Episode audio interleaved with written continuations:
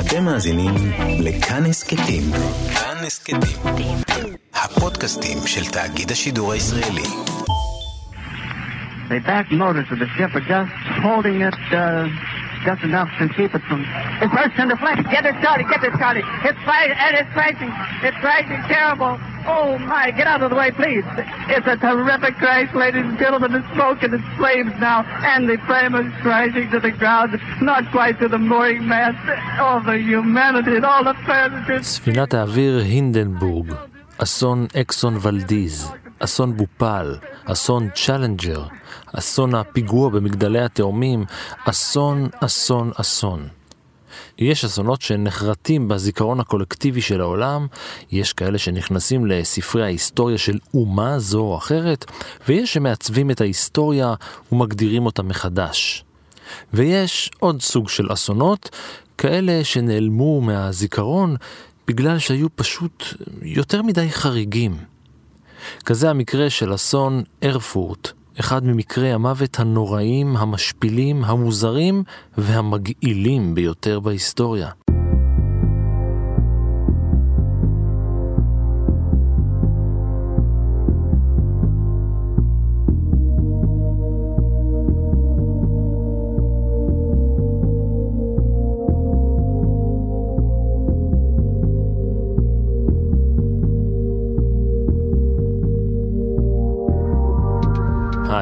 אני רן מנהר ואתם על מנהר הזמן. מדי פרק אנחנו מספרים לכם על מקרה שקרה בעבר מזווית שכנראה עוד לא הכרתם. העונה הזאת של מנהר הזמן מורכבת כולה מסיפורים שאתם, המאזינים, שלחתם. הרעיון לפרק הזה הגיע אלינו מלירון מזרחי.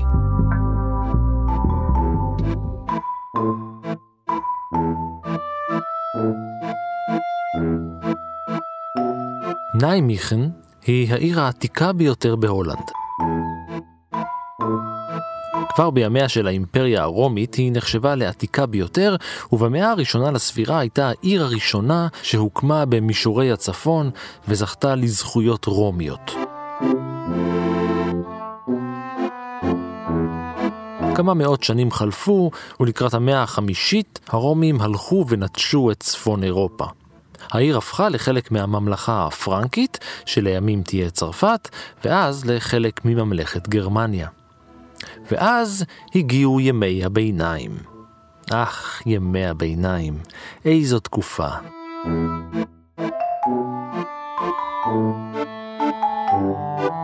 כשאנחנו שומעים ימי הביניים, בגדול זה מתחיל בסביבות שנת 500 עד 1500. זהו יצחק פרימן, מקים ומנהל דף הפייסבוק ימי הביניים. ומספיק שאנחנו נסתכל על, על תקופות כמו הרנסאנס והתקופה הנאו-קלאסית, שההפרש ביניהם זה בערך 200 שנה, והחברות הן שונות לחלוטין. אבל ימי הביניים הם כן, הם קצת יותר איטיים בשינויים החברתיים. שינוי ניכר מהאימפריה הרומית שהיא בעיקר עירונית, התקופה של ימי הביניים, מרכז אירופה, מאוד כפרי. שיטת הממשל היא שונה ממה שאירופה הכירה בתקופה הרומית. בעצם זה מתחלק לשלוש קבוצות, איכרים, לוחמים ואנשי כנסייה. לוחמים, מתפללים ועמלים. שבעצם המתפללים הם אלה שהתפקיד שלהם זה לשמור על החברה, על הנושא הספירטואלי של החברה, מול האל, לדאוג לגאולת הנפש, האיכרים עוזרים בגאולת הגוף על ידי זה שהם מספקים אוכל, והלוחמים מגנים על הגוף והנפש בכך שהם שומרים על הגבולות ועל השלום. מבחינה פוליטית, מלוכה זה המשטר העיקרי, מלוכה, דוכסות, דוכס הוא סוג של מלך, יש כל מיני דרגות, כל אדם בכל מעמד, יש לו איזשהו סוג של אדון שהבכיר בהם הוא המלך או הקיסר, ובתקופה הזו של שנת, של המאה העשירית, מאה ה-11, מתחיל גם מאבק בעצם מי בכיר יותר, הקיסר, שנקרא בעצם האימפרטור הרומי, או האפיפיור, שזה מביא בעצם לשיא של מאבק במחצית המאה ה-11, מאבק האינבסטיטורה, שבסופו של דבר הכנסייה מנצחת ואין יותר מינויים של אדם פוליטי של אנשי כמורה.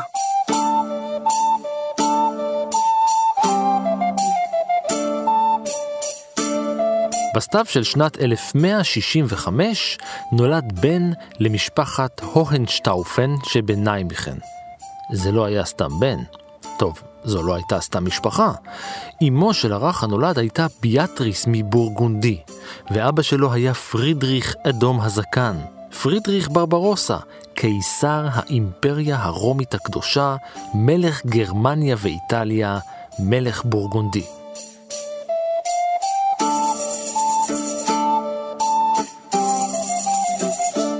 האימפריה הרומית הקדושה זה, זה מושג שהוא קשה מאוד להסביר אותו, כי מצד אחד, כמו שאמרתי לפני כמה דקות, זה בעצם ממלכה שמחולקת להרבה נסיכויות, אבל הרעיון של האימפריה הוא בעצם שימור של רומא. כי בספר דניאל מדובר על ארבע ממלכות, ופרשנים נוצרים במשך הרבה שנים מנסים להסביר מהם אותם ארבע ממלכות, שבקץ הרביעית בעצם תבוא הגאולה. והרביעית בעצם נתפסת רומא, אבל כשרומא נחרבה, העולם מבחינת האנשים שגרים באירופה, בעיקר במרכז אירופה ובאזורים שהיו תחת שליטה רומית, הולכים אחורה. אז בעצם כשהפרנקים התנצרו במאה החמישית, ראו בהם כסוג של המשך של האימפריה הרומית, שהשיא שלו הגיע בהכתרה של קרל הגדול בחג המולד של שנת 800 לאימפרטור, לקיסר הרומאים והלומברדים והפרנקים ועוד טייטלים של כל מיני עמים אחרים שהוא שלט בהם. והרעיון היה בעצם המשכיות של רומא על ידי הקיסר שהוא איזשהו עניין סימבולי. והקדושה של האימפריה זה בעצם שהיא אימפריה נוצרית, קריסטנדום. זו לא האימפריה הרומית עובדת האלילים שיש להם את כל האלים, כל אחד עם מקדש משלו, אלא זה בעצם אימפריה שהיא uh, in the grace of God, בחסד האל, שהאפיפיור, ומכאן גם המאבקים שממשיכים הלאה, האפיפיור בעצם הוא זה שמעניק לה מעניק לקיסר על ידי המשיכה שלו בשמן את המגן העולם הנוצרי.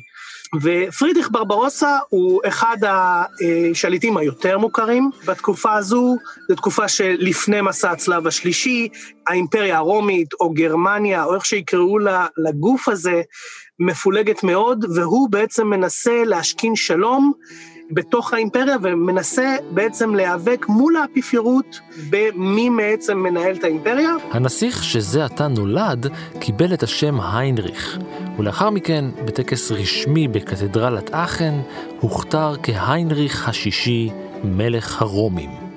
הוא היה בן ארבע.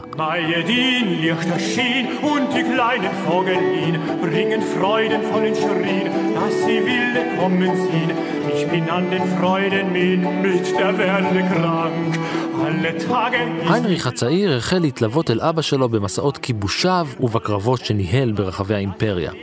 בשנת 1176 הוא היה עד לניצחונו של הקיסר על המערכה נגד ליגת לומברדיה, אופוזיציה לוחמת שנתמכה על ידי האפיפיור ברומא ושמה לה למטרה לעצור את בית הוהנשטאופן והאימפריה הרומית הקדושה מלהשתלט על איטליה. המאבק הוא מאבק פוליטי, יש גם מלחמות, אבל זה בעצם מאבק על שליטה בשטחים, בכסף. ימי הביניים, עוד מאפיין שלהם זה שעידן שאנשים מאוד מאמינים. הכנסייה הקתולית היא בעלת השפעה רבה, אה, יש לה הרבה נכסים, היא עוזרת מאוד לעניים, מפעלי צדקה, מנזרים. האנשים אוהבים את הכנסייה. הכנסייה גם דואגת להם לצרכים הגופניים, כמו אה, עבודה ואוכל ולפעמים מחסה, ולצרכים הרוחניים, כמו גאולת הנפש, קבורה וטקסים מכל מיני סוגים, אה, נישואים. בעצם המאבק הוא על מי בעל הבית, מי הוא הבכיר יותר, האם זה האפיפיור שיושב ברומא, או המלך ו/או הקיסר שיושב בטירה שלו, באחוזה שלו, בשטח הטריטוריאלי שהוא שולט עליו. ובעצם במהלך המאה השמינית מופיע פתאום איזשהו מסמך שנקרא מתת או מתנת קונסטנטינוס, והוא בעצם מספר, המסמך הזה שכבר במאה ה-15 טענו שהוא זיוף, טוען שהקיסר קונסטנטינוס, באימפריה הרומית המקורית, במאה הרביעית, העניק כל מיני סימני מלוכה לאפיפיור, ובין היתר זו הסיבה שהוא עזב ועבר לקונסטנטינופוליס, כי לא יכול להיות שבעיר כמו רומא יהיו שני מלכים. ובעצם מאז יש את ה... היה את הניסיון להבין מי בעצם אחראי על מי. האם האפיפיור הוא הגורם הבכיר ביותר בעולם הנוצרי, והוא זה שממנה את הקיסר, או האם הקיסר של האימפריה הרומית הקדושה הוא בעצם בעל הבית והכנסייה כפופה למרותו, וזה מאבקים שהם חוזרים ביניהם במשך קרוב ל-600 שנים אה, במרכז אירופה. גם הנושא של שליטה של האימפריה הרומית בצפון איטליה, מלך הלומברדים, קיסר הלומברדים, זה משהו שהוא גם, יש כל מיני טקסים שצריך לעבור לפני שהופכים להיות הקיסר, בין היתר הכתרה כמלך הגרמנים, הכתרה כמלך הלומברדים, במסע שהוא בעצם מתחיל בצפון גרמניה ומסתיים ברומא במשיכה ל... הפיכת אדם לקיסר.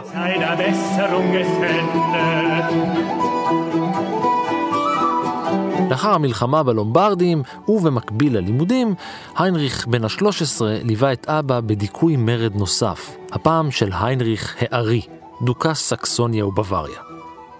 כתלמיד נחשב היינריך לבעל ידע גדול, הוא שלט בלטינית ובמשפטים, והתבלט ביכולות הכתיבה שלו, בעיקר של שירה. אבל מה שהוא למד יותר מהכל היה מה שלמד עם אבא בשטח. החוויה שחוו העניקה לו ידע צבאי נרחב, ידע שעוד יחזור לסייע לו בעתיד הקרוב. אבל עוד לא. כי בינתיים היה פרידריך הראשון צריך לבסס את שליטתו על האימפריה המורחבת שלו ולחזק את אחיזתו באיטליה. וזה אומר חתונה.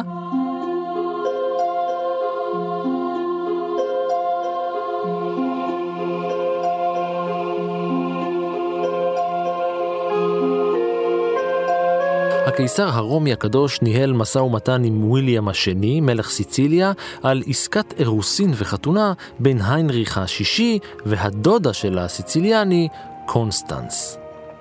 היא כבר הייתה בת 30, היינריך היה בן 19, והודות לנבואה שניתנה כשהייתה עוללה, היא גודלה כנזירה מאז שהייתה ילדה. על פי הנבואה, נישואיה של קונסטנס יביאו לסופה של סיציליה כממלכה.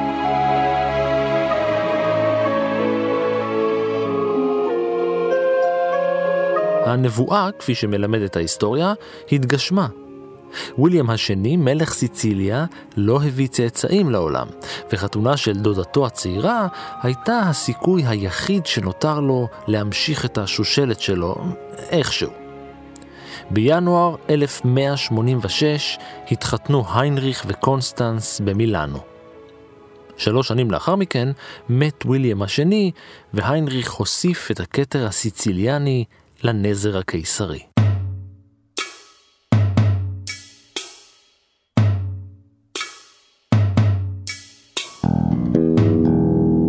באותה השנה הבין הקיסר פרידריך הראשון, ברברוסה, שהבן שלו מספיק גדול ומספיק אחראי, ואחרי שהחדשות על חורבן ממלכת הצלבנים בירושלים הגיעו, הוא עזב הכל, הצטרף למסע הצלב השלישי, והשאיר את היינריך השישי אחראי על האימפריה.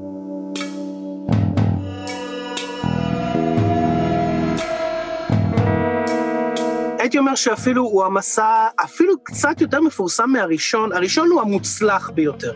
כי בסופו של דבר המטרה של מסע הצלב הראשון, שהיה בשנת 1096, המטרה שלו, הרשמית כמובן, לשחרר את הקבר הקדוש מידי הכופרים.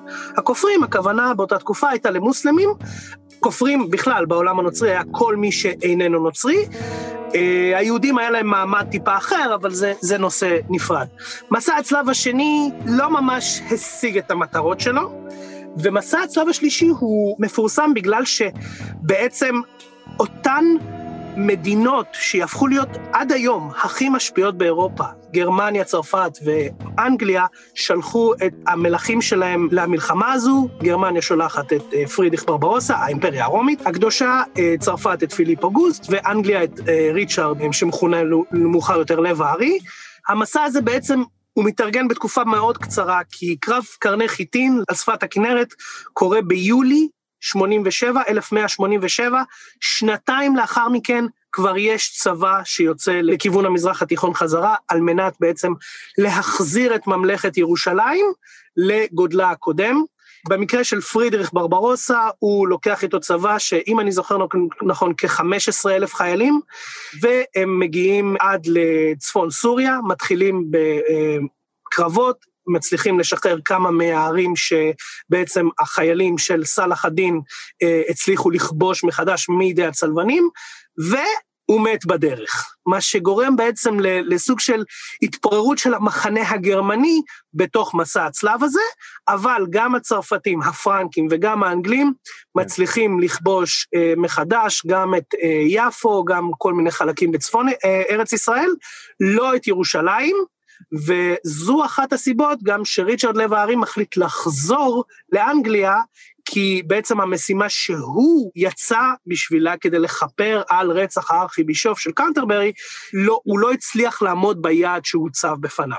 אבל מסע הצלב הזה היה בגדול די מוצלח, בסופו של דבר אחד הצאצאים של אה, אה, פרידריך, אחד מקיסרי האימפריה הרומית, יצליח להגיע לאיזשהו הסדר לגבי ירושלים, בערך 50 שנה אחר כך, והממלכה הזו תחזיק כמו הממלכה הראשונה כמאה שנה. שנתיים לאחר שיצאו למסע, בשנה בה הגיעו לארץ הקודש, ב-1191, השתלט סופית היינריך השישי על האימפריה והפך לקיסר. הוא הצליח אה, להרחיב בעצם את השטחים של גרמניה, של האימפריה הרומית הקדושה, ולהביא לקצת יותר יציבות פוליטית, כיוון שהוא בעצם, אבא שלו כבר התחיל את המאבקים האלה, והוא הצליח גם על ידי חיבורים פוליטיים וגם על ידי חיבורים עם אנשי כנסייה, להגיע לאיזושהי קצת יותר רגיעה מבחינה שלטונית בתקופה שלו, ובסך הכל הוא היה, השלטון שלו היה יותר יציב מזה של ברברוסה, שכבר בתקופתו, מי שרואה מפה של האימפריה הרומית הקדושה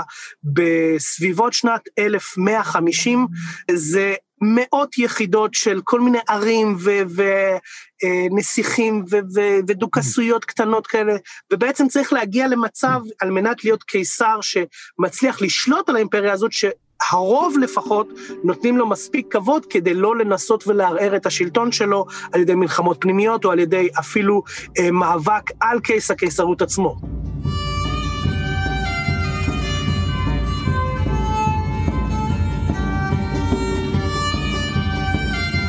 היינריך הארי היה אחד הנסיכים הגרמניים החזקים ביותר בזמנו, עד שהגיע בית הוהנשטאופן, משפחתו של פרידריך ברברוסה, בן דוד שלו. בימיו נושל היינריך הארי מכל הדוכסויות בהן שלט בבוואריה ובסקסוניה.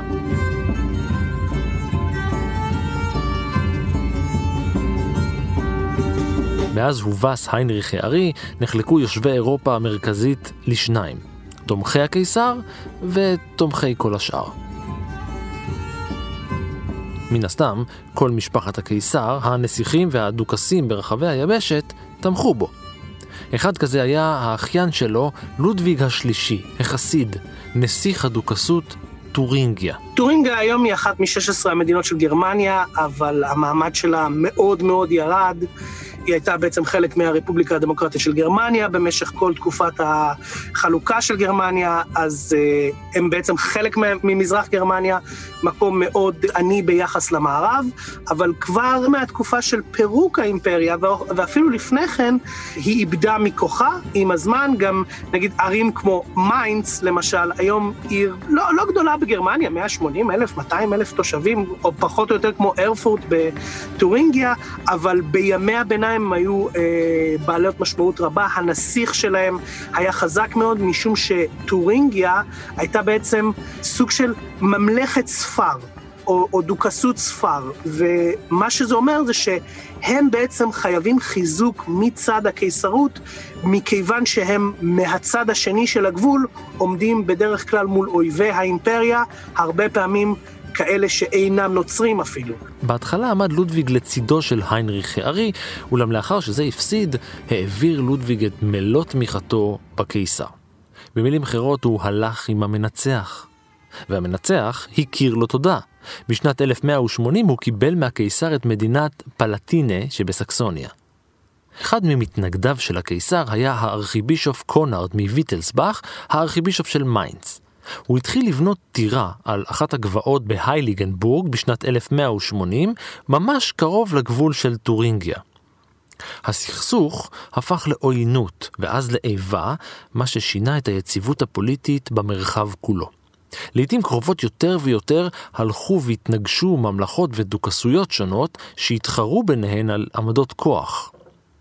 הארכיבישוף, שהיה גם שליט דתי וגם שליט פוליטי, חשש מפלישה של לודוויג השישי. לודוויג מצידו ראה בטירה פרובוקציה ואיום ישיר על שלטונו. והסכסוך הפך כל כך חריף, שהיינריך השישי נאלץ להתערב. במהלך מערכה שניהל בשנת 1184 נגד פולין, היינריך, אז עדיין לא הקיסר, החליט לכנס את הצדדים לשיחה. אינטרוונשן, אה, אבל של בכירים. ב-26 ביולי 1184 הוא עצר עם כל הפמליה שלו בארפורט, אחת מדוכסויות טורינגיה, וזימן אליו מרחבי האימפריה נציגים משני הצדדים לדיונים. ארפורט, כמו שאמרתי לפני כמה דקות, זה, היא עיר שבאותה תקופה יש לה הרבה חשיבות, היא העיר הגדולה ביותר כמובן באופן יחסי לימי הביניים, של טורינגיה היא מקום אה, לפעילות אה, מסחר, לפעילות אה, דתית, אוניברסיטה נמצאת שם, זאת אומרת זה מרכז שיש לו חשיבות בעיקר מכיוון שטורינגיה היא סוג של ממלכה שבעצם צריכה להתמודד גם עם המאבקים הפנימיים האלה בתוך האימפריה וגם עם אויבי האימפריה מבחוץ.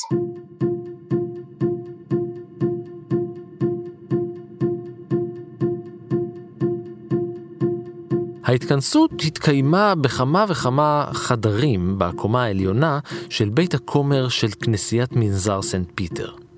מדובר בבניין הוותיק ביותר במצודת פטרסברג, הבסיס של הקתדרלה הנוכחית במקום.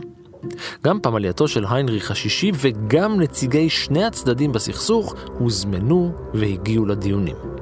היו שם המון אנשים, כאלה שתמכו בצד זה, כאלה שתמכו בצד השני, כאלה שתמכו בתומכים האלה, וכאלה שתמכו בתומכים של התומכים. בקיצור, הרבה אנשים.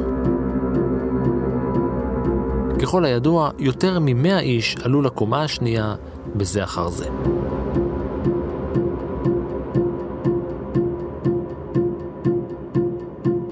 עם תחילת האספה, קורות הרצפה, שהיו קורות התקרה הרקובות של הקומה שמתחת, לא עמדו במשקל, ורצפת העץ עליה ישבו הנוכחים קרעה תחת העומס. היא נשברה והתפרקה, הקומה השנייה פשוט קרסה, וכל האנשים נפלו דרך הקומה הראשונה אל המרתף.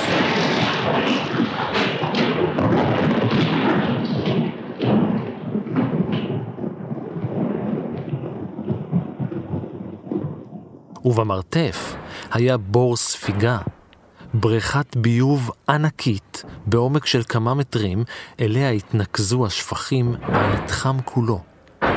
במילים אחרות, הם נפלו לתוך בריכה של חרא, טונות של צואה שהצטברו במהלך שנים.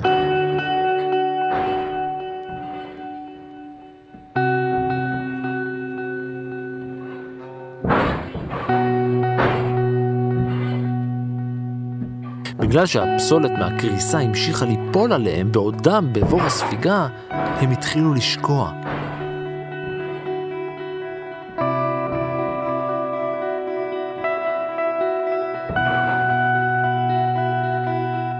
יותר מ-60 איש נהרגו, חלק מפציעות שספגו מפסולת כבדה שפגעה בהם, חלק מטביעה.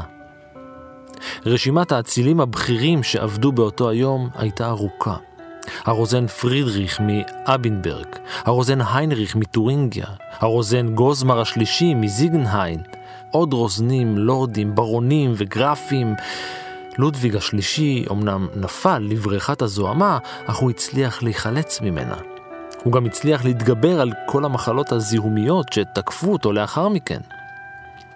הארכיבישוף מצד שני גם הוא שרד. ברגע הקריסה הוא ישב על עדן החלון, שם נותר עד שחולץ. המלך היינריך השישי ניצל במקרה לאחר שהתברר כי הוא ישב במקום בו הייתה רצפת אבן, והמקום הזה היה השירותים.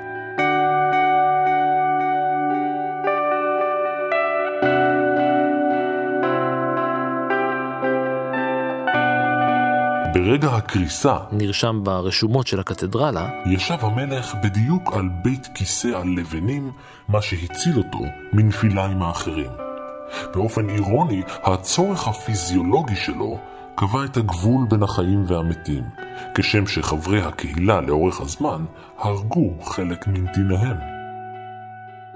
לאחר שחולץ בסולם, הסתלק המלך מהעיר באופן מיידי. אז זה נשמע קצ... קצת מכוון. לא הייתי מתפלא אם היו, אה, הם היו טוענים שאיכשהו בדיוק האנשים שהקיסר רצה להיפטר מהם אה, לא הצליחו לשרוד או נפגעו קשה, בעוד הקיסר והנציג של הכנסייה ושאר האנשים לא, לא ממש נפגעו. לא הייתה רגיעה ממש אחרי, אה, אחרי התקרית הזו, היו לו עדיין המשך מאבקים עם חלק מהדוכסים, אה, שבעצם לא, לא אהבו את ההתנהלות שלו. בסופו של יום הוא מנסה להגיע, כמו שאמרתי, לאיזשהו הסדר עם רוב מי שאפשר, אבל עדיין יש התנגדות כי זו אימפריה שהיא מאוד מאוד מבוזרת, מחולקת להרבה מאוד חלקים. אה, זה גם מה שמביא בעתיד לכל מיני סכסוכים בגרמניה, במלחמות ומאבקים על נושאי דת, אה, גם בתקופת הרפורמציה.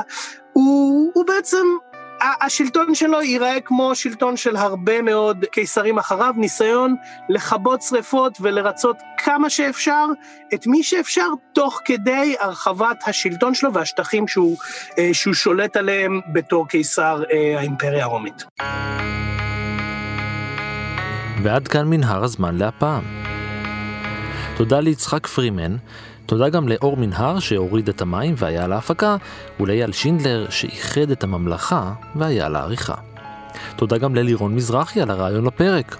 גם אתם מוזמנים להמשיך ולשלוח לנו רעיונות לפרקים, אתם מוזמנים להמשיך ולעקוב אחריי ברשתות החברתיות, בפייסבוק ובטוויטר, להגיב, להעיר ובעיקר להתחבר. Sometimes you just feel tired, feel weak. עוד סיפורים מההיסטוריה ופרקים אחרים של מנהר הזמן מחכים לכם כל העת באתר שלנו, באפליקציה כאן, בכל יישומון הסכתים אחר, וגם בספוטיפיי. אני רן מנהר, נשוב וניפגש בפרק הבא.